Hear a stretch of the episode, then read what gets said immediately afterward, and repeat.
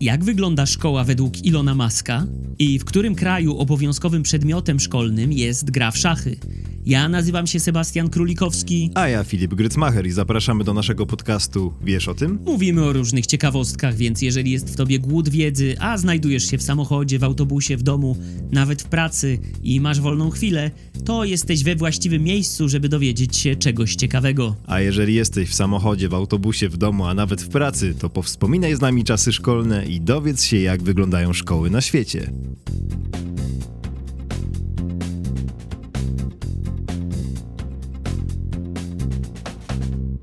No dzień dobry! Dzień dobry, dzień dobry, witamy serdecznie. Wakacje już dobiegają końca. Prawie, że ostatni dzień lata. No już tak, lato też już się kończy powolutku. No i trzeba zaraz ruszać do szkoły. No właśnie, niektórzy, no ciekawi jesteśmy, czy wśród naszych słuchaczy są osoby, które idą do szkoły jeszcze. A ty pamiętasz swój pierwszy dzień w szkole? Ja, wiesz co, bardziej pamiętam pierwszy dzień w zerówce, bo ja miałem zerówkę taką właśnie, że miałem, e, poszedłem do zerówki, w której też potem byłem w szkole podstawowej. To pamiętam właśnie, jak e, wszedłem do szatni i kolega jeden właśnie miał takie same buty jak ja, takie wiesz, w sensie tenisówki takie, to na zmianę, nie, bo tam się mhm. zmieniało buty. Nie? No chodziło I... się z woreczkiem. Tak, tak, tak i to już był taki pierwszy impuls, że o, że fajnie, że już się cieszymy i już jakiś pierwszy kumpel. To, to, to, to tak zapamiętałem z pierwszego dnia w zasadzie zerówki. To ja z pierwszego dnia szkoły pamiętam, że e, ja miałem takie dłuższe włosy i mi strasznie wpadały do oczu. Mhm. Więc stwierdziłem, że nie pójdę na to rozpoczęcie roku. No i nie było nikogo w domu, wziąłem nożyczki.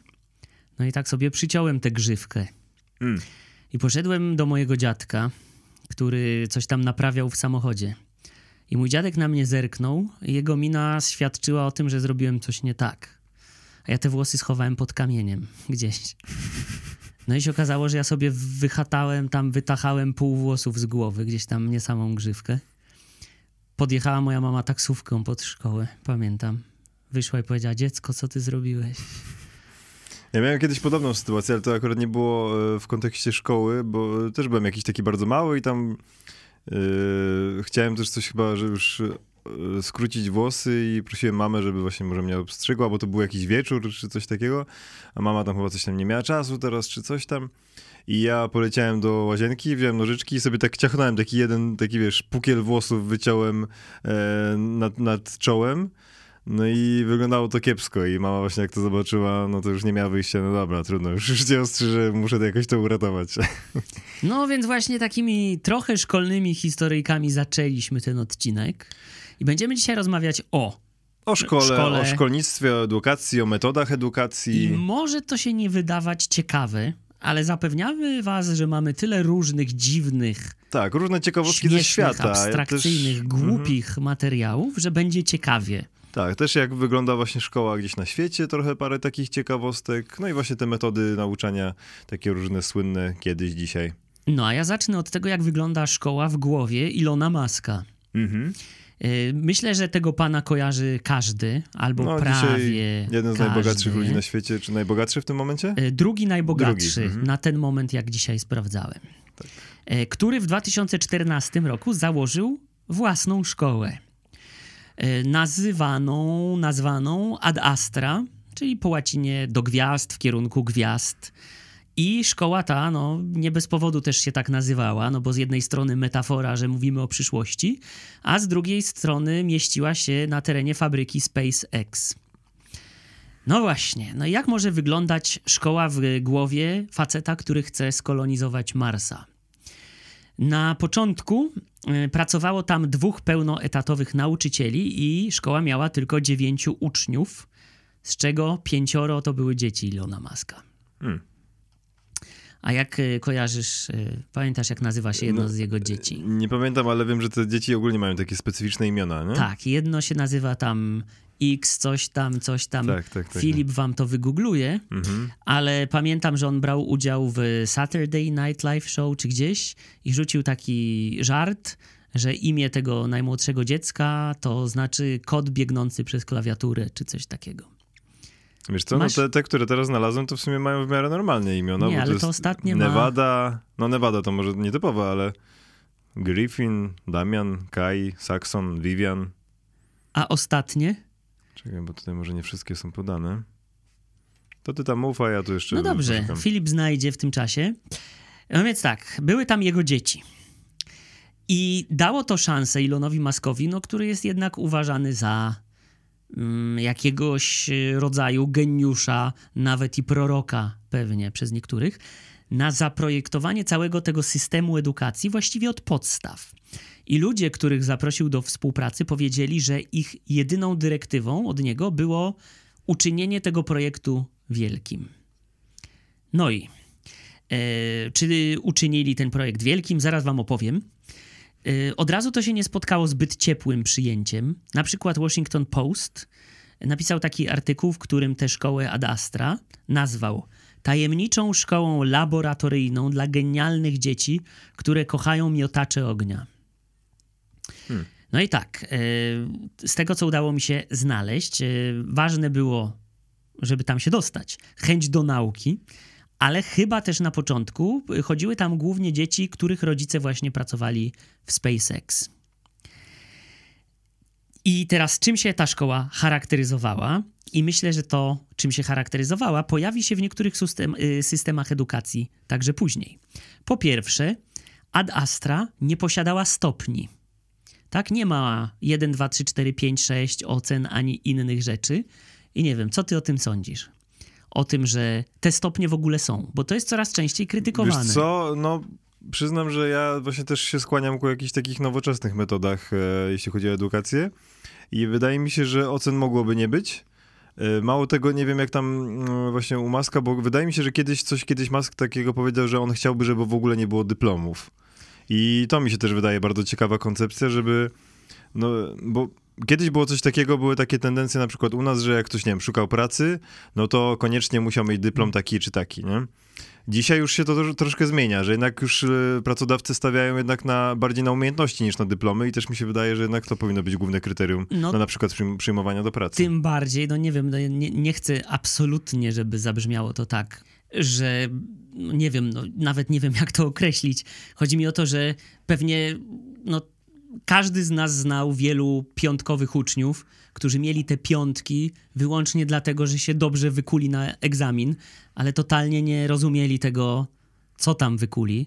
I pewnie też każdy z nas zna, znał wielu trójkowych, dwójkowych uczniów, którzy sobie świetnie poradzili w życiu, mają własne firmy, biznesy i są całkiem kumatymi ludźmi, tak? Mało tego, czy też często y, oceny wpływały na przykład na to, jak y, nauczyciel postrzegał danego, daną osobę w ogóle, tak? Nie mówię nawet ucznia, w sensie jako uczy, y, osobę, która zdobywa oceny, ale w ogóle, że nie wiem, że jak ktoś ma same piątki, to w ogóle jest, o, że on jest taki super i fajny, a ten, co ma słabszy, to w ogóle tak trochę niektórzy wręcz traktowali go tak y, lekceważąco, nie? No i dlatego właśnie Elon Musk powiedział kiedyś, że nie skończyłem Harvardu, ale ludzie, którzy dla mnie pracują, już tak.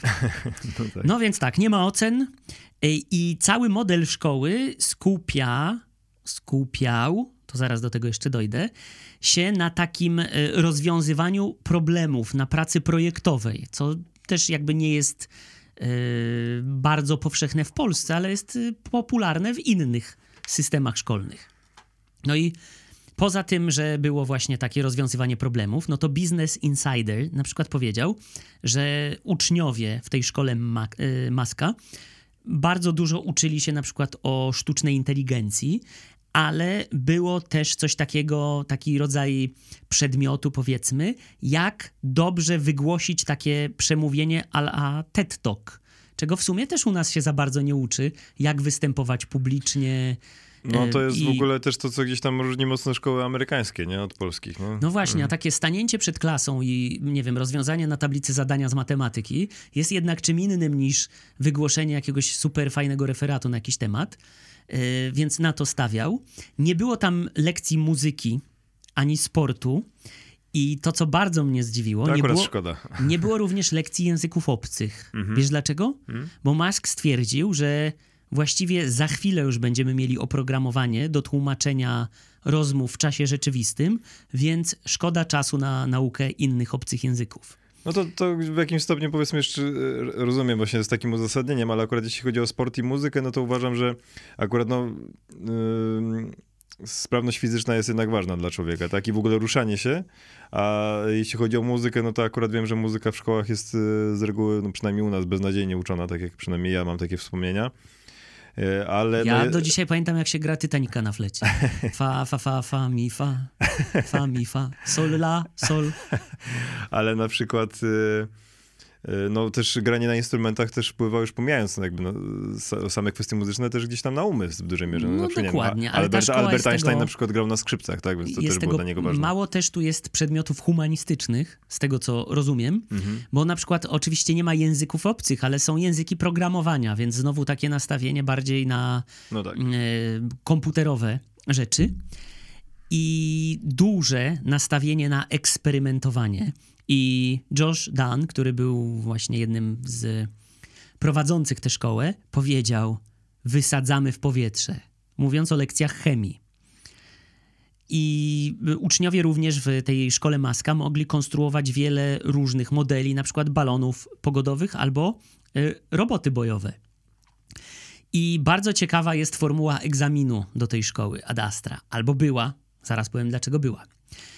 E, były trzy pytania i uczniowie musieli odpowiedzieć na jedno z nich. Ale to nie było takie, wiesz, pytanie w stylu, w którym roku odbyło się powstanie listopadowe, tak? Czy, nie wiem, wymień utwory Mickiewicza. Mhm. Tylko studenci otrzymywali, znaczy przyszli studenci, czy przyszli uczniowie, otrzymywali opisy 11 fikcyjnych planet i byli proszeni o zidentyfikowanie trzech najlepszych i najgorszych planet, jeżeli chodzi o skolonizowanie ich. Czyli takie typowe zadanie trochę od Maska.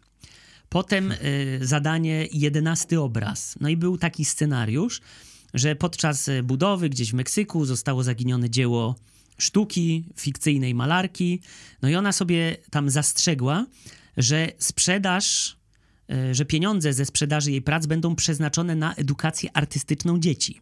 No i teraz te dzieciaki, które do tej szkoły zdawały, e, otrzymały taką listę pięciu potencjalnych nabywców, e, które, którzy oferowali bardzo różne kwoty pieniędzy i publiczny dostęp do dzieła, i musieli uszeregować tych nabywców od najlepszego do najgorszego. A trzeci test, też bardzo ciekawy moim zdaniem, który się nazywał Jezioro. Ci przyszli uczniowie otrzymywali opis katastrofy ekologicznej, która tam miała miejsce w lokalnym jeziorze, i zostali poproszeni o rozłożenie winy na sześć zaangażowanych stron konfliktu: naukowców, polityków, wyborców, media, zanieczyszczającego i tajemniczą postać określaną mianem władcy marionetek. Więc tak wyglądał test do tej szkoły. No i ta szkoła, Adastra, była szkołą bezpłatną, bardzo kameralną i znalazłem taką informację, 2014 i 2015 rok. E, Elon Musk e, przeznaczył wtedy 475 tysięcy dolarów na to, żeby ta ad astra istniała. Dlaczego o niej mówię teraz w czasie przeszłym?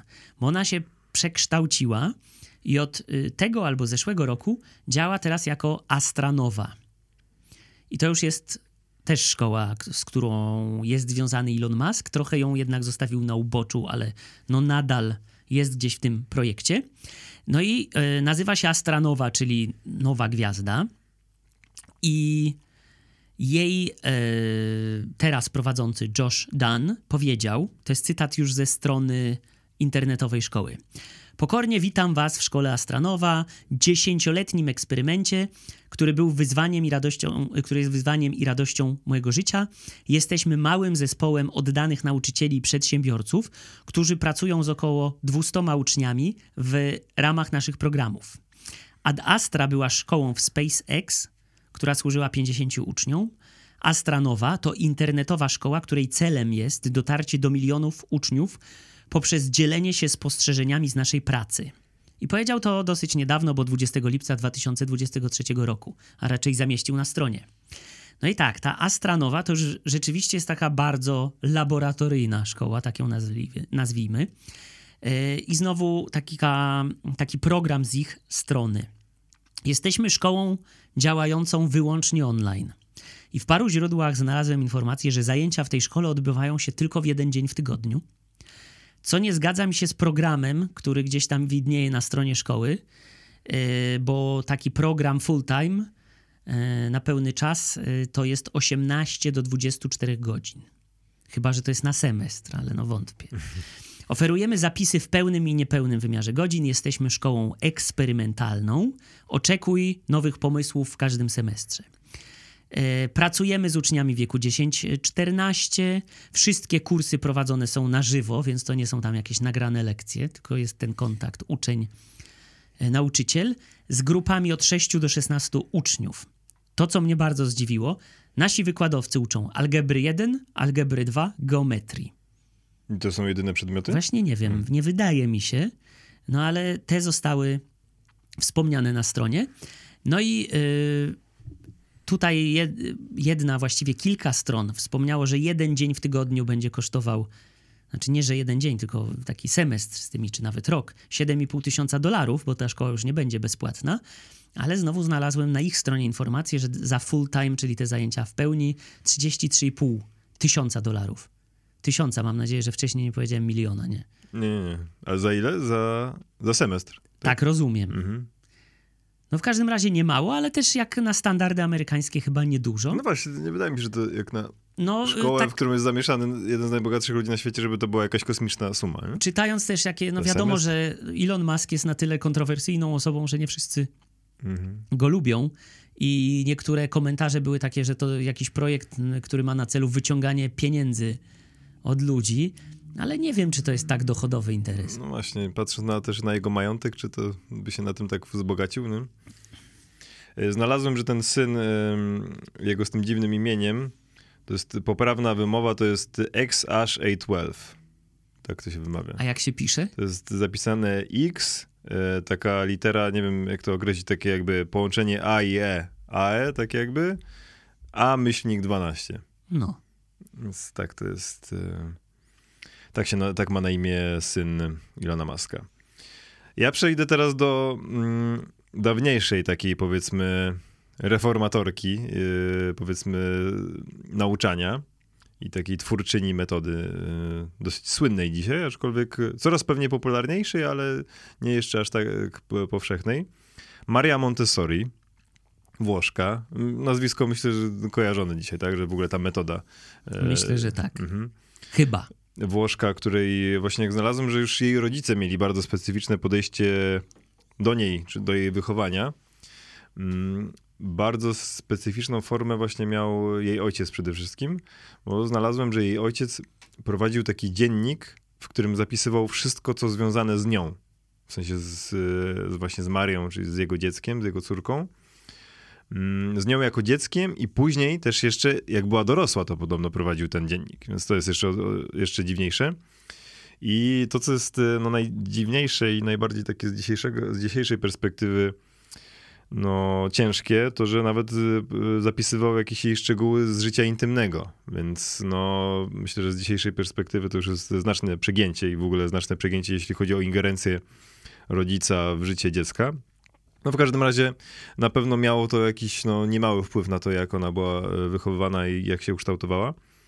E, w każdym razie jak już dorosła, no to tam jak już dochodziła do momentu, żeby wybrać kierunek studiów, to wybierała między kilkoma, trochę studiowała matematyki, trochę jeszcze jakichś innych kierunków, ale ostatecznie mm, wybrała medycynę znaczy wybrała. No to jest y, przełom XIX-XX wieku, więc to nie jest tak do końca, że mogła sobie wybrać, no bo y, wtedy ogólnie jeśli chodzi o studia, zwłaszcza jeśli chodzi o medycynę, no to kobietom nie było tak łatwo się dostać, tak? Więc ona rzeczywiście musiała się mocno postarać i zawalczyć o to, żeby mm, dostać się na ten kierunek.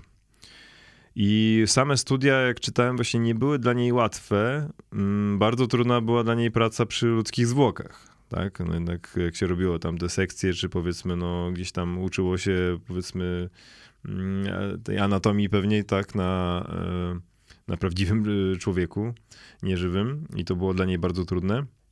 Ona jednak najbardziej się interesowała w ogóle w całym tym toku studiów i w ogóle w całej medycynie e, pediatrią i psychiatrią, czyli no jakby tam tym powiedzmy w połączeniu taką kwestią psychiki dziecka i rozwoju dziecka, więc to gdzieś tam rzeczywiście na to była najbardziej sfokusowana.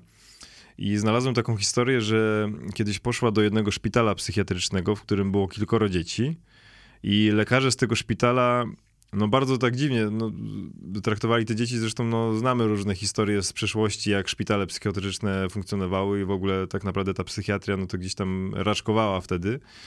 Mm, I e, lekarze właśnie o tych dzieciach mówili, że zachowują się strasznie jakoś tak dziko, można powiedzmy to tak określić, że rzucają się na jedzenie właśnie jak jakieś dzikie zwierzęta i ciągle są głodne, niedojedzone i nawet e, rzucają się na okruszki.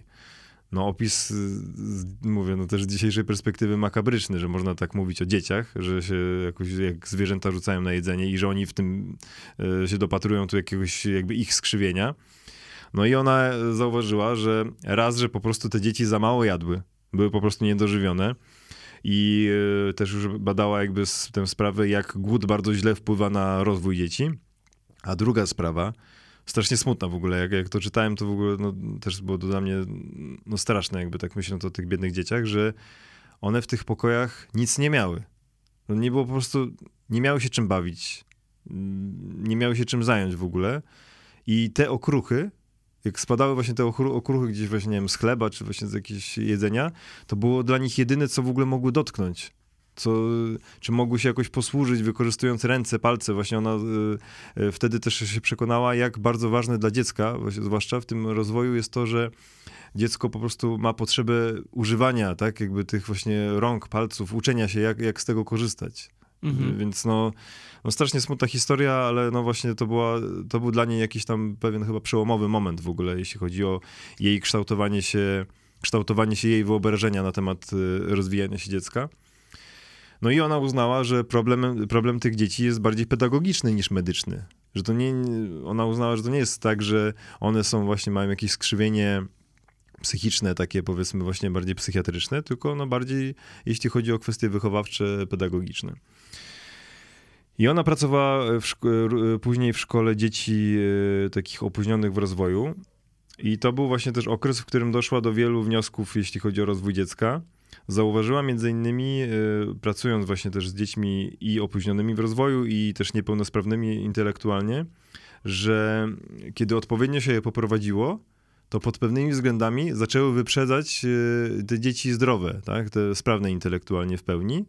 Więc ona uznała, że w takim razie to znaczy, że tamte dzieci, te właśnie zdrowe, też y, nie są dobrze prowadzone, skoro właśnie te z pewnymi jakimiś tam powiedzmy defektami e, takimi właśnie psychicznymi, czy, czy też fizycznymi e, je przeganiały. I później założyła własną szkołę. Znalazłem taką nazwę właśnie z włoskiego Casa dei Bambini. I właśnie jak e, szukałem tego, to widziałem, że różne te szkoły, które dzisiaj odwołują się do tej metody, czy które jakby przyznają się do tego, że jej stosują, to gdzieś tam też ta nazwa pada w ich opisie. Mm, I, I właśnie ta szkoła była prekursorem tego nowego spojrzenia na rozwój dzieci w ogóle, tak? Że stawiając w dużej mierze na samodzielność, i właśnie jeśli, jeśli chodzi o główne założenia tej metody nauczania, mm, weź może tam otwórz drzwi, wpuść, bo tutaj kot nam miałczy i koniecznie chce wejść. O, dobra. Wchodzi? Chyba nie chce. No dobra, zaraz, zaraz wejdzie, bo nam tutaj miałczy pod drzwiami i będzie wchodził w dźwięk. O. Dobra. E, no, jeśli chodzi o te główne założenia tej metody nauczania właśnie Montessori, to tak jak wspominałem, jest bardzo ważna ta samodzielność dziecka. Mm, dziecko może samo wybrać, czego się będzie uczyło, mm, i samo też wybiera poziom trudności tego i tempo, w jakim będzie się danego zagadnienia uczyło. Tak, że akurat jak danego dnia na przykład ma ochotę, żeby się pouczyć tego, czy żeby się zająć tym, to będzie robiło to. Jak y, zmieni zdanie, że chce jednak robić coś innego, no to będzie y, robiło coś innego. Mm, często też y, znalazłem, że dzie dzieci są wymieszane wiekowo, że nie są tylko jakby właśnie w tej jednej grupie wiekowej i w, dzięki temu też, będąc w takiej grupie zróżni zróżnicowanej wiekowo, jeśli chodzi o takie doświadczenie różnego rodzaju, to um, uczą się różnych zachowań społecznych, tak? Jak funkcjonować, jak właśnie obserwują, jak tutaj kto, jak się zachowuje w jakiś sposób, y, czego nie można robić, że nie można komuś, nie wiem, sprawiać bólu, czy nie można czegoś zniszczyć. To też właśnie jest bardzo, bardzo ważne. Y, I też w sumie tak sobie pomyślałem, że rzeczywiście, że ogólnie w takim standardowym systemie no dzieci są wrzucane y, rocznikami, tak? Wszyscy do jednej klasy, tam powiedzmy, nie wiem, około 30, no nie wiem, jak, jak ja byłem w szkole, no to nas tam w klasie było około 30 osób, nie? Mm, I a też się często mówi na przykład o różnicy w rozwoju między dziewczynkami a chłopcami, tak? Że gdzieś tam dziewczynki szybciej się rozwijają, czy też dzieci e, po prostu, e, no, niezależnie od płci, gdzieś tam się powiedzmy inaczej rozwijają w innym tempie pod wieloma względami. I jak jest wrzucenie do tego jednego wora, brzydko mówiąc, no to yy, dochodzi do pewnych jakichś takich zaburzeń tak naprawdę, nie? Że... No tak, ktoś musi nadganiać, to go stresuje. A, albo ktoś w drugą jest... stronę ktoś musi się hamować, tak? No bo czeka tak. na, aż tamten podgoni, nie? Więc to też... Kiedyś widziałem nawet taki obrazek, że e, były tak jakby na zwierzętach podane, że są, się, stoją zwierzęta, jakiś tam, nie wiem, nosorożec, żyrafa, jakaś papuga, krokodyl, wąż i e, nauczyciel pokazuje, że no a teraz macie tutaj przeskoczyć przez tę przeszkodę, nie? I trochę to jest coś takiego, nie? No że, właśnie, no każdy jest inny. Tak, tak, każdy jest inny, każdy jest na innym poziomie, a y, uczy się, że każdy ma umieć to samo tak naprawdę, tak? I często dochodzi do jakichś właśnie takich powiedzmy i stresu w tym dziecku, tak? I też jakiegoś rozgoryczenia często w tych nauczycielach, że no jak możesz tego nie umieć, że musisz umieć, bo tamten przecież już umie, nie? No, no jest to wszystko jakieś chore, powiedzmy, jak z dzisiejszej perspektywy to analizujemy. Ale wracając właśnie jeszcze do tych założeń w tej metodzie Montessori, to właśnie sam nauczyciel tak, e, pełni funkcję pewnego rodzaju mentora. On nie jest tak, że on właśnie narzuca dziecku coś, czy że ono właśnie musi coś umieć, czy musi e, się czegoś nauczyć, tylko on pomaga, on e, pokazuje, jak coś funkcjonuje, w, w taki obiektywny sposób ma jak najbardziej to przedstawiać i nie narzuca swoich metod ani swoich spostrzeżeń, tak? Że jakby właśnie podprowadza to dziecko do tego, żeby ono samo e, pewnych spraw się nauczyło.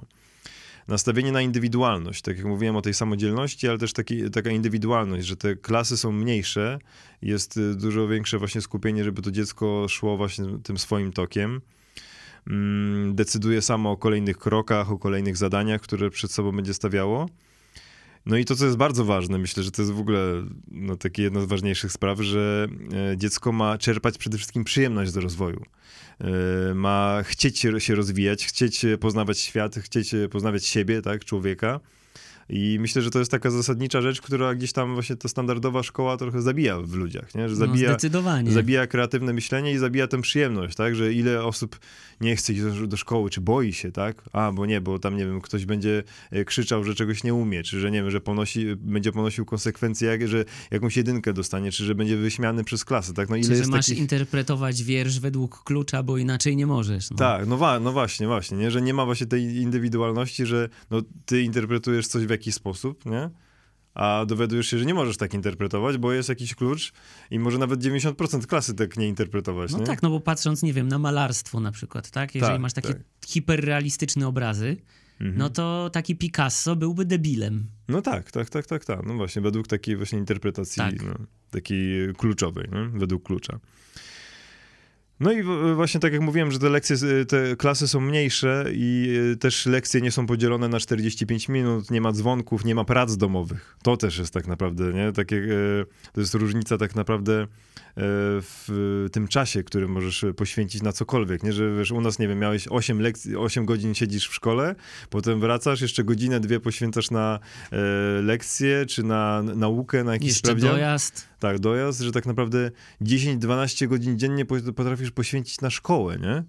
Gdzie ludzie, wiesz, dorośli, y, wielu ludzi tyle nie poświęca czasu na pracę, nie? No. Poza tym też nie ma, ale wiesz, w takiej sytuacji też nie ma przepisywania prac domowych rano w szatni od kolegów, no tak. co jest jednak ważnym punktem socjalizacji w klasie. No, no, tak, tak, tak, tak. No to rzeczywiście pamiętam. No, pamiętam, że byli nawet tacy nauczyciele, że my w którymś momencie mieliśmy takie nauczyciela fizyki, że w którymś momencie się skapnęliśmy, że on y, sprawdza zeszyty, z pracami domowymi, ale nie czyta tego, co jest y, tam napisane. I my w którymś momencie pisaliśmy jakieś totalne bzdury, że coś w ogóle nie jest związanego z fizyką, jakieś to, totalne głupoty.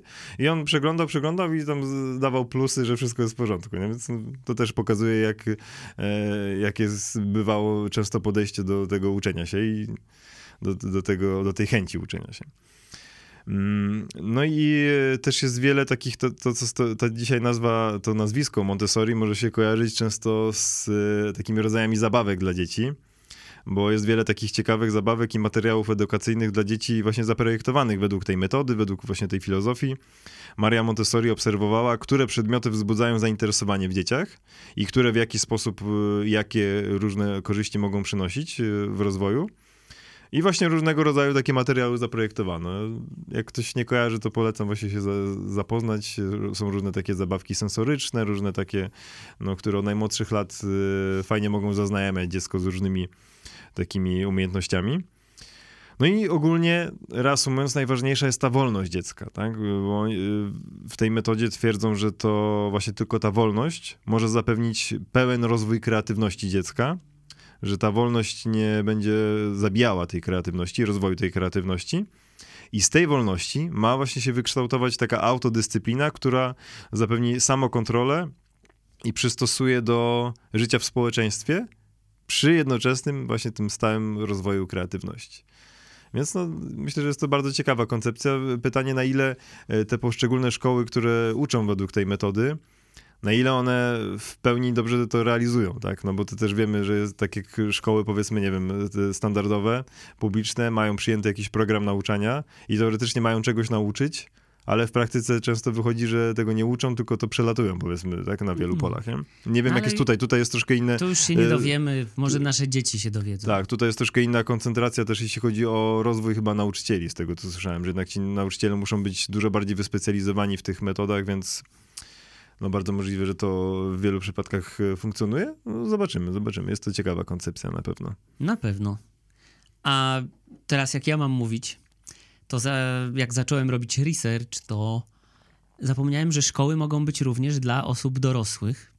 Mhm. Mam coś o szkołach dla dorosłych i mam coś o szkołach dla dzieci. To ty wybierz, o którym mam mówić. No to nie wiem, no zacznij od tych dorosłych, bo mm, od zaciekawiłeś mnie. Mhm. No dobra.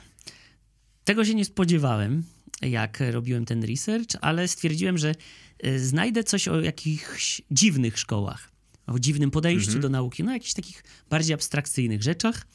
I natknąłem się na szkołę, która się nazywa Trabajo y School. Pracuj teraz. I to jest szkoła, która się znajduje w hiszpańskiej Walencji. O! Tam niedawno byłeś byłem, na wakacjach. Byłem, byłem tam niedawno. Polecam piękne miejsce. I ta szkoła oferuje pewien kurs, który kosztuje 100 euro. No jak słyszysz to pracuj teraz, mhm. to co to za kurs? Nie wiem, bo pracuj teraz mi się ko kojarzy takie trochę jakimś ora et labora, coś takiego, ale to chyba w ogóle nie, nie w tę stronę uderzyłem. Jest to podstawowy kurs profesjonalnej prostytucji z maksymalną dyskrecją. Nie, nie żartuję. Widzę ale, twoją minę, nie żartuję. Ale to jest przedmiot, y, kurs y, w szkole, w sensie... Jakby to nie jest taka szkoła jak nasze szkoły, tak? To jest taka szkoła... Dla dorosłych, tak mówisz? Tak, szkoła dla dorosłych oczywiście. Mhm. Y, pewnie bardziej nazwana szkołą, tak jak, no nie wiem, są szkoły językowe czy coś takiego, więc nie mhm. instytucja publiczna. Ale to jest normalnie, normalnie funkcjonujący tak... Do tego stopnia normalnie, że w, w roku 2012 rząd Walencji, rząd miasta, chciał prawnie tę szkołę zamknąć. Ale prokuratorzy tam w rejonie odrzucili i ta szkoła dostała pozwolenie na dalszą działalność. Hmm. No i tak zacząłem drążyć ten temat, czy ta szkoła się poja nie pojawiła na jakiejś fejkowej stronie, wpisałem ją. Pojawiła się na wielu potem innych stronach. Mało tego, pojawiła się potem e, inna szkoła, e, artykuł z International Business Times, 2014 rok, Również Hiszpania. Stowarzyszenie Profesjonalistów do Spraw Seksu w Hiszpanii otworzyło szkołę oferującą profesjonalne szkolenie w zakresie prostytucji. To już jest inna szkoła. Tutaj już y, było więcej o samym programie tej szkoły. Według strony kurs y, zapewnia wiedzę seksualną, porady dotyczące bezpieczeństwa oraz profesjonalne wskazówki. Są również moduły i tutaj y, wiele na studiach zajęć ma taki, taką nazwę wstęp do. Wstęp do kultury audio, audiowizualnej, mhm. wstęp do czegoś. No i tu jest y, wstęp do, y, czy wprowadzenie do, Introduction into the Horror Stigma, czyli takie wprowadzenie jakby do piętna bycia prostytutką. Mhm. Więc to bardzo mnie zdziwiło. E, oraz moduł obejmujący psychologiczne konsekwencje pracy w branży seksualnej. Tematy zajęć obejmują przyczyny uprawiania prostytucji, wady, zalety, zagrożenia, gotowość kandydatów do wykonywania zawodu, yy, zdrowie seksualne oraz taktykę marketingową. No i czterogodzinny program szkoleniowy o nazwie Prostitution The Basic for Professionalization kosztuje yy, 45 euro. Mhm. I teraz głos y, Fernando Estebana, prawnika, który tam przygotowywał te wszystkie rzeczy prawne y, związane z tym kursem, powiedział, że te osoby, które będą zajmowały się prostytucją, muszą czuć, że nie są same, że jeśli dojdzie do napaści, można to zgłosić. Więc jak rozumiem ogólnie po przeczytaniu tego wszystkiego, że jest to taki krok w celu legalizacji, bezpieczeństwa, no i tego typu rzeczy, tak, żeby wyeliminować ten proceder z podziemia i zrobić z tego legalnie funkcjonujący, prawnie zabezpieczony biznes. No ciekawe, właśnie teraz zajrzałem, na Wikipedii jest taka, e, taka mapa pokazana, gdzie prostytucja jest legalna, gdzie nielegalna i tak dalej. I w Hiszpanii jest w sumie, no z tego co tutaj według tej mapy jest podobny status jak u nas, że prostytucja jest legalna, ale nie regulowana prawnie. Myślałem, że tam może jest legalna, więc dlatego właśnie takie coś jest możliwe. No, tutaj... Zszokowało mnie to, Mhm. jak znalazłem. No natomiast teraz przejdę do szkół takich w normalnym rozumieniu Mhm. instytucji, niekoniecznie publicznej, ale instytucji nauczającej. Troszkę nam na chwilę złamałeś tutaj ten temat, tak? I wracasz teraz do standardowego. tak, do szkół, standardowego, bo Mhm. pewnie ten się już połączy z twoimi tematami. Mhm. E, Chiny. E, Donzong Mid Cave Primary School, czyli podstawówka znajdująca się w jaskini. Mm. I znajduje się ona w rejonie Chin, który naj... znajdowała się właściwie w rejonie, który y, należał do najbiedniejszych prowincji w całych Chinach. E, Więc brakowało tam właściwie wszystkiego, co może wiązać się z jakimś standardem życia. No i chodzenie do szkoły i w ogóle posiadanie szkoły w tym rejonie było nie do pomyślenia, bo rejon był zbyt biedny. I w 1984 roku mieszkańcy tego e, regionu postanowili wziąć sprawy w swoje ręce i założyli właśnie tę szkołę w jaskini. Nie znalazłem wyjaśnienia, dlaczego w jaskini. Podejrzewam, że nigdzie po prostu nie mieli tak dużego pomieszczenia, żeby zebrać tam uczniów. E, Na początku ta szkoła liczyła 186 uczniów, więc jaskinia jest dosyć pojemną salą lekcyjną i było ośmiu nauczycieli. Są zdjęcia w internecie, można sobie zobaczyć. Jaskinia, normalnie drewniane ławki, tablica, krzesła. E, artykuły różne wspominają o boisku, ale nie mogłem go na żadnym zdjęciu dostrzec, ale podobno tam jest. No i e, na przykład w jednym z artykułów były plusy tej szkoły. Dobra akustyka. Hmm. Więc jak nauczyciel mówi, no to przynajmniej wszyscy słyszą. Po drugie, nauka biologii w naturze yy, i co wlicza się również nie tylko jaskinia, ale również jaszczurki i nietoperze, które w tej jaskini były.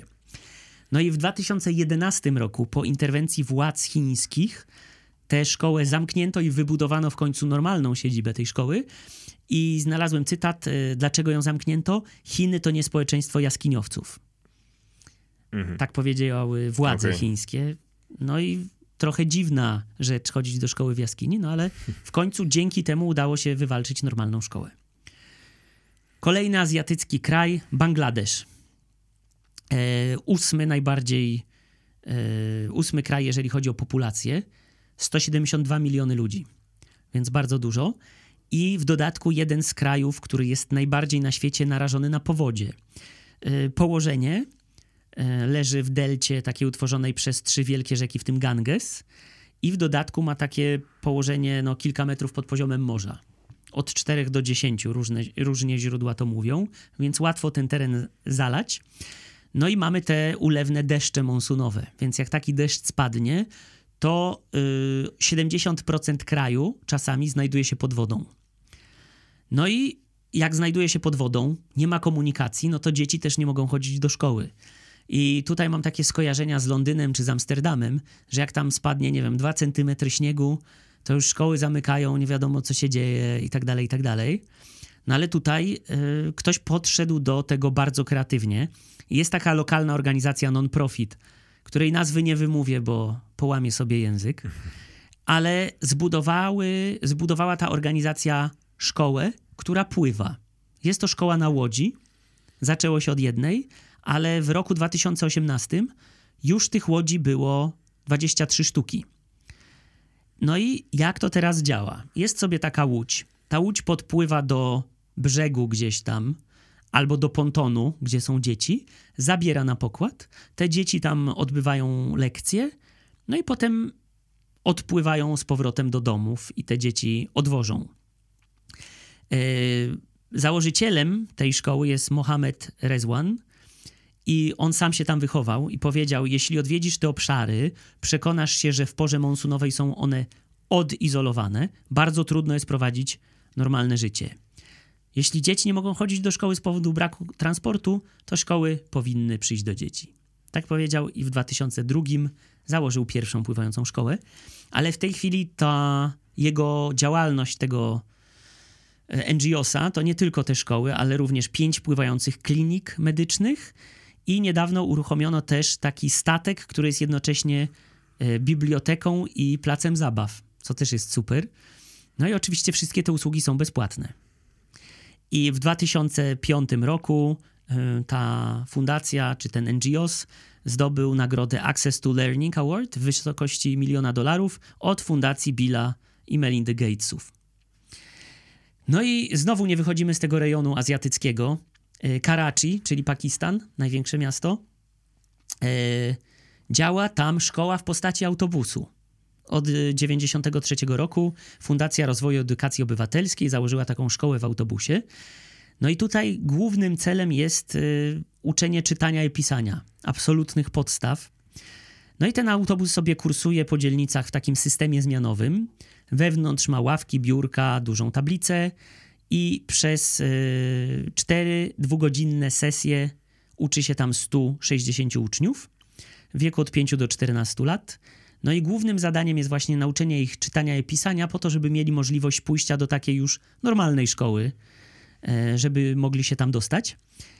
E, no i to, co jest bardzo fajne w tym wszystkim, e, cała ta działalność opiera się prawie wyłącznie na datkach wolontariuszy, tylko nauczyciele pobierają pensję. Podejście jest do ucznia indywidualne. Nawet w takim, hmm. w takim miejscu oni sobie zdają sprawę, że jak mają dzieci od 5 do 14 lat, no to każdego trzeba uczyć inaczej. No tak. I fundacja, y, ten NGO sponsoruje też nauczycieli, y, którzy uczą w tych autobusach, ale jednocześnie mają y, możliwość studiowania i rozwijania się, czyli inwestują zarówno w dzieci, jak i w kadrę naukową. No i ostatni rejon z Azji Indie. Czyli już byliśmy prawie Bangladesz, Indie, No to wszystkie Pakistan, Chiny. kraje akurat no, poza Chinami, które były kiedyś jednym krajem, Bangladesz, Indie, Pakistan, mówiliśmy tak, o tym mówiliśmy. parę odcinków temu. Tak, e, stan Orisa w Indiach, e, kobieta Inderjit Kurana jest e, nauczycielką i ona zauważyła, że dzieci ze slumsów bardzo często spędzały czas na peronach żebrząc. No i stwierdziła, że jeżeli one wszystkie są na tych peronach i nie chodzą do szkoły, no to w 1985 roku założyła e, taką organizację i założyła szkołę na peronie. Hmm. Dosłownie. Na peronie jednego z największych dworców kolejowych w tym, e, w tym regionie, Indii. No i właśnie zaczęło się od takiej zwykłej edukacji, powiedzmy, tak? Ale szybko to się rozwinęło w taką naukę również jeżeli chodzi o bezpieczeństwo, odżywianie, dbanie o te dzieci, opiekę medyczną. No i ten program tych szkół peronowych, takie nazwijmy, zaczął się rozwijać i rozrósł się do 12 szkół. Nie wiem, czy wszystkie są na peronach, no zaczął się tam, gdzie się zaczął. I obecnie dociera do 4000 dzieciaków. E, więc mała liczba, jeżeli chodzi o Indię, no ale jeżeli hmm. każdy by zrobił coś tak małego, no to byłoby super. No i tak jak mówiłem, zaczęło się od takiej zwykłej edukacji, ale potem do tego doszły jeszcze zupełnie inne rzeczy, typu nauka higieny i czystości osobistej, szkolenia zawodowe dla bezrobotnej młodzieży ze slumsów, taką uczenie świadomości, jeżeli chodzi o HIV i, i AIDS, i także schronienia dla bezdomnych i osieroconych dzieciaków.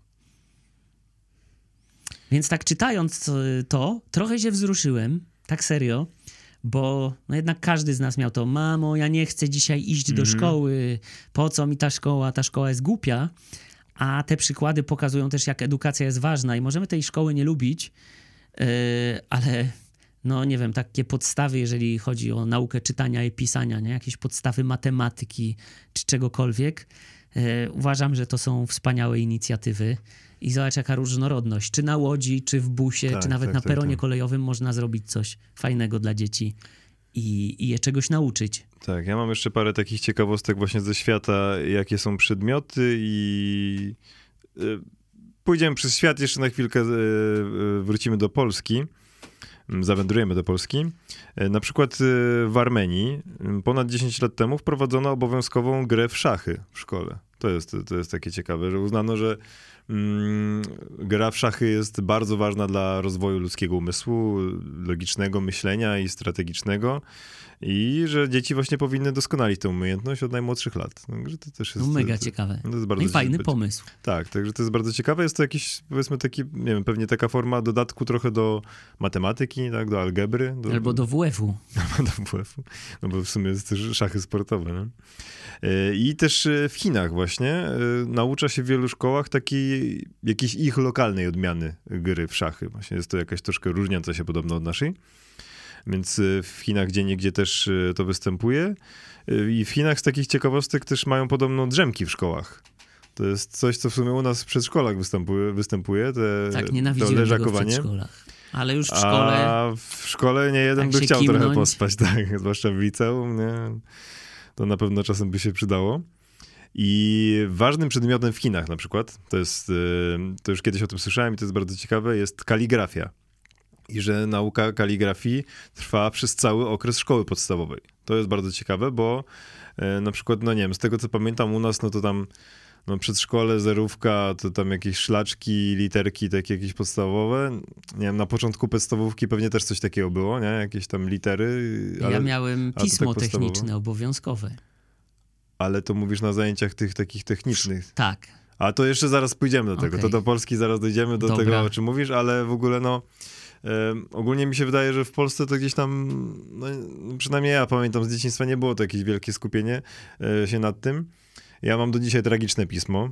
Może gdybym miał właśnie jakieś takie zajęcia z kaligrafii przez dłuższy czas, to gdzieś tam może bym ładnie się nauczył. E, no ale w każdym razie czy, czytałem, że podobno w przedwojennej w Polsce zdarzał się ten przedmiot, kaligrafia, i że chyba nawet w PRL-u, w PRL-u jeszcze gdzie niegdzie to bywało. E, tak sobie pomyślałem, że może na przykład e, u nas jest taki stereotyp, że lekarze tak brzydko piszą, że może właśnie na studiach medycznych... No nie tylko u nas. Że na medycynie może powinna być kaligrafia, nie? Może tak, żeby walczyć z tym stereotypem, nie? No pomyśl, by ile razy wziąłeś nie te leki, co trzeba, bo ktoś w aptece źle przeczytał, co, co lekarz ci przepisał. No tak, tak, to też jest ciekawostka. Mm, w Finlandii, teraz wracamy do Europy, powszechne jest, że dzieci chodzą po szkole w skarpetkach. I to, to, to, jakby no nie jest przedmiot, ale jakby element szkoły. I dzięki temu dzieci czują się podobno bardziej jak w domu. Jest to też zdrowsze dla nóg, tak, bo fizjoterapeuci często właśnie mm, uczulają, że nadmierne chodzenie w butach nie jest zbyt zdrowe dla, dla stóp, dla, czy pewnie też dla kręgosłupa w jakimś stopniu. W Irlandii na przykład y, lekcje zaczynają się o dziewiątej najwcześniej i nie mogą trwać dłużej niż 5 godzin i 40 minut, łącznie z przerwami. No to tutaj wracamy do tego, co mówiliśmy, że u nas często yes. lekcje po 7-8 godzin i potem jeszcze 2-3 godziny odrabiania lekcji i tak dalej. No ja miałem taki dzień w liceum, zaczynaliśmy o 8 i kończyliśmy 17 coś. No, ja, ja miałem chyba najdłużej też jakoś od 8 do 16 coś, 16.30, jakoś tak, no. Mm, w Norwegii po, bardzo popularne są zajęcia, które się nazywają utyskole Utyskole, jakoś tak to się czyta. E, I są to lekcje na powietrzu. Gdzieś tam, jak sobie myślimy, Norwegia, bardzo zimno, nie? że jednak takie hardkorowe temperatury, a dzięki temu dzieci właśnie tam mają wyrabiać sobie odporność i spędzają czas na świeżym powietrzu, więc to też jest ogólnie dla, dla nich zdrowe, więc to też taka ciekawostka.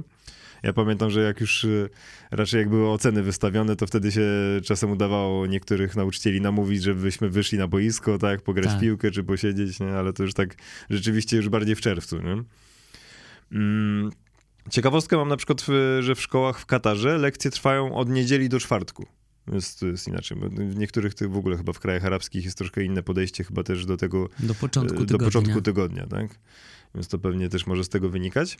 No i właśnie przechodzimy do Polski. Parę takich elementów e, z PRL-u przede wszystkim. Właśnie niektóre przedmioty w ogóle inaczej się nazywały. Na przykład zajęcia fizyczne raczej się nazywały gimnastyką często, tak, niż WF-em. Nazwa WF to chyba w ogóle później się pojawiła. I znalazłem taką ciekawostkę, która właśnie często właśnie jak z kimś rozmawiałem, to zawsze się zastanawialiśmy, skąd w ogóle ta nazwa piłka lekarska. No, że to jest piłka, która każdy się zawsze zastanawiał, jakie ona może mieć zastosowanie lekarskie. Że ona jest y, ciężka, y, często się nie lubiło tych zajęć z tym, bo to ciężkie, wkurzające i nic takiego atrakcyjnego nie było, bo to się nosiło albo się turlało. Rzucało no? też. Rzucało, turlało. I znalazłem, że w ogóle już tych piłek używało się w starożytności. Hipokrates zalecał je do ćwiczeń dla rannych żołnierzy, które właśnie te ćwiczenia miały pomóc w rekonwalescencji. Więc to już właśnie rzeczywiście miało zastosowanie takie lekarskie. A sama nazwa piłka lekarska została podobno wymyślona już tak niedawno, około chyba XIX-XX wieku przez amerykańskiego profesora Robertsona, który twierdził, że piłka ożywia ciało, ogólnie pomaga zdrowiu i pomaga na trawienie. To mnie zaciekawiło, na, to, że pomaga w trawieniu. Trawienie. Tak, no to nie wiem w sumie w jakim, nie, może w jaki sposób. Nie, no nie zjesz jej. No nie zjesz, nie, ale no nie wiem, no w jakiś sposób możliwe, że uznał, że pomaga. No i słynne w PRL-u były ZPety, tak? Czyli to właśnie to o, o, czym chciałeś wspomnieć. No właśnie, ty mówiłeś, że ty miałeś też... Te... Ja chodziłem do podstawówki w latach 90. Ja już się na to nie załapałem. ZPety. Ja miałem technikę. Zajęcia praktyczno-techniczne. Mogę ci powiedzieć, co robiliśmy. No powiedz, powiedz. Z panią, bo miałem pana i panią. Mhm. Szydełkowanie, robienie na drutach, szycie rękawicy kuchennej dla mamy. O. Dla taty nic nie szyliśmy. E, I kanapki a z panem y, konstrukcja motorynki i naprawianie motorynki. Y, takie te, na prawo jazdy, te wszystkie. Y, karta rowerowa, tak? Mówisz? tak, no, tak, tak, tak. Na, no jak zasady ruchu ruch i tak dalej, i tak mhm. dalej. No i mieliśmy wielki warsztat, słuchajcie, naprawdę warsztat, nie salę. Piły, młotki, wszystko i na przykład musieliśmy zbudować karmnik, musieliśmy zbudować taką podstawkę do książek. I teraz w sumie jak sobie myślę o takim trochę przewrażliwieniu chyba, na punkcie tego, wiesz, że coś spada na ziemię i wszyscy krzyczą nie jest, bo bakterie, mhm. to nas facet zostawiał z ostrymi narzędziami i kazał nam coś budować samemu i w ogóle nam z tym nie pomagał. I siedział gdzieś tam. No ja pamiętam, u mnie było tak, y, nie było już takiego przedmiotu jak to ZPT, A tak? no i było oczywiście ten, pismo techniczne. A, no ja słyszałem o rysunku technicznym, ale tak? Nie, pismo było pismo, był taki blok i była na przykład narysowana tam literka A czy B i musiałeś do końca linijkę zrobić dokładnie tak jak ta literka i tak dalej. Mhm. Nigdy tego nie robiłem, wujek za mnie zrobił, bo był szyldziarzem z zawodu. No widzisz, czyli taki element kaligraficzny rzeczywiście, nie? Ale właśnie u mnie było coś takiego, że do czwartej klasy chyba, czyli w klasie 1-3 w zasadzie plastyka i technika, pamiętam, były dwa takie przedmioty i one w zasadzie były tym samym. Że to tak zamiennie było traktowane, że na jednym i drugim albo rysowaliśmy, malowaliśmy, czy jakieś tak, nie wiem, jakieś robiliśmy jakieś rzeźby, czy coś, takie z gliny, czy z czegoś, czy z plasteliny. I też, tak jak wspominałeś, też kanapki czasem robiliśmy. Tak, i potem się chodziło po całej szkole i rozdawało te kanapki innym Tak, klasom. tak. Pamiętam też, czy gdzieś woźnemu się dawało, właśnie paniom sprzątającym no, też. Właśnie to było mega, bo na było... serio można się było dużo nauczyć. Tak, tak. No to to było bardzo fajne. Mm, I jeszcze jeden przedmiot, który był, nawet dopiero w ostatnich dniach stałem się świadomy, że nie ma już go w szkole, bo ja, ja jeszcze miałem gdzieś tam około w liceum, więc to tam powiedzmy koniec lat 2000. E, PO, przysposobienia obronne. Było. No i właśnie za PRL-u tam się uczono musztry, zakładano maski gazowe, śpiewano podobno nawet pieśni patriotyczne, nie, gdzie niegdzie nawet w niektórych szkołach podobno czasem uczono też e, strzelania. Było. Ja 93,3 skuteczności miałem, do dziś pamiętam. Ale strzelałeś, tak? Tak. O, no proszę, nie, to ja już nie miałem takich e, udogodnień. Nie jechaliśmy na strzelnicę, tylko mm. przyjeżdżała do nas taka strzelnica, powiedzmy, były tarcze i były takie już laserowe pistolety, A. czy tam karabiny. Mm -hmm. Nas normalnie uczyli przeładowywania i tak dalej. No to niezłe, nie, to ja pamiętam... Maska gazowa też była, była resuscytacja, mm -hmm. sztuczne oddychanie, wszystko tam mieliśmy. No my mieliśmy jakieś takie szkolenia właśnie z pierwszej pomocy, ale to mi się wydaje, że nie wiem, czy to było w ramach PO, czy to w ogóle były takie jakby do, dodatkowe takie prelekcje czasem, że ktoś przyjeżdżał, chyba jakiś ratownik czy ktoś. Mm, ale tak to ja wspominam raczej, że te PO to u nas były takie bardzo teoretyczne, że gdzieś tam siedzieliśmy z książkami, jakieś notatki, e, jakieś coś o bombach atomowych, o bombach wodorowych, jakieś takich różnych tego typu, takie totalnie e, teoretyczne opisy. I my chyba nie kojarzę, żebyśmy mieli coś, cokolwiek praktycznego. Może Na przykład to była ważna i to do dziś pamiętam, że jeżeli cokolwiek może być pod prądem, i chcesz sprawdzić, czy jest jakieś przebicie, to trzeba to dotknąć wierzchem dłoni, a nie spodem dłoni, bo jeżeli jest to pod prądem, to dłoń się zaciska przez skurcz. A, jak I, wierzchem i, dotkniesz, tak? Tak, i więc jak wierzchem dotkniesz, dotkniesz, to poczujesz ten prąd i zabierzesz rękę. Jak, mhm. jak dotkniesz spodem, to dłoń się zaciśnie na kablu, na maszynie a. czy coś i już będziesz to trzymał i cię będzie cały czas razić. A to taka przydatna ciekawostka, widzisz. No? Nawet pamiętam hmm. powiedzonko pana od PO, ale nie wiem, czy chcesz, musiałbyś wypikać. No to powiedz, to wypikam. No, no dobra, to jak ktoś trzymał y, ręce w kieszeni, to pan mówił, wyjmij te ręce z kieszeni, bo ci chuj paznokcie obgryzie. Takie no czasy tak, były. No tak, takie były czasy, że te nauczyciele też takie ciekawostki mówili. E, no a my powiedzieliśmy wam trochę różnych ciekawostek e, z świata i z Polski na temat e, szkoły, na temat uczenia, metod nauczania i bardzo wam dziękujemy za ten odcinek. Tak jak wspominamy, co odcinek możecie nas wspierać, żeby ten podcast się rozwijał przez bajkofi.to łamane na wiesz o tym. Link w opisie odcinka. Dokładnie tak. Możecie nas obserwować, subskrybować na Instagramie, na Spotify'u, Apple Podcast, Google Podcast, wszędzie, wszędzie, wszędzie. I no cóż, jeśli nas słuchają uczniowie, no to życzymy miłego roku szkolnego, miłego otwarcia roku szkolnego.